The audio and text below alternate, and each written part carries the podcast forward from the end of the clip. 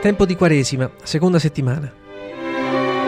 Siate misericordiosi come è misericordioso il Padre vostro. Non giudicate e non sarete giudicati. Non condannate e non sarete condannati.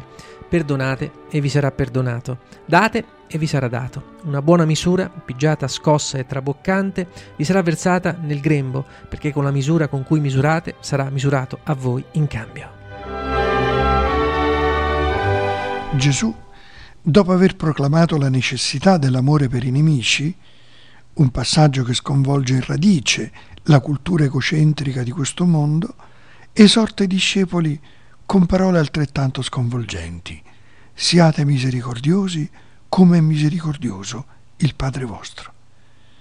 Non basta essere misericordiosi, eppure sarebbe già una gran cosa, visto che in genere i nostri cuori sono abitati dal rancore, dall'invidia, dalla maldicenza, dall'indifferenza e da sentimenti violenti.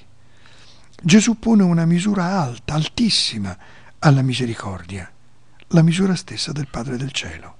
Sì, noi discepoli di Gesù siamo chiamati ad essere misericordiosi allo stesso modo che lo è Dio. È un ideale alto come il cielo, è tuttavia quel che il Signore chiede. Non si tratta di una semplice esortazione morale, è uno stile di vita quello che il Signore ci indica. Essere misericordiosi come Dio significa avere un cuore come il suo, un'attenzione come la sua, un amore come il suo. Per questo può esortare a non giudicare, perché il nostro giudizio è sempre ambiguo. Siamo infatti buoni con noi stessi e malevoli verso gli altri. Siamo abilissimi a vedere la pagliuzza nell'occhio dell'altro e a non vedere la trave che c'è nel nostro. Il Vangelo ci esorta ad aprire gli occhi e il cuore, a dare perché ci sarà dato, a perdonare perché saremo perdonati.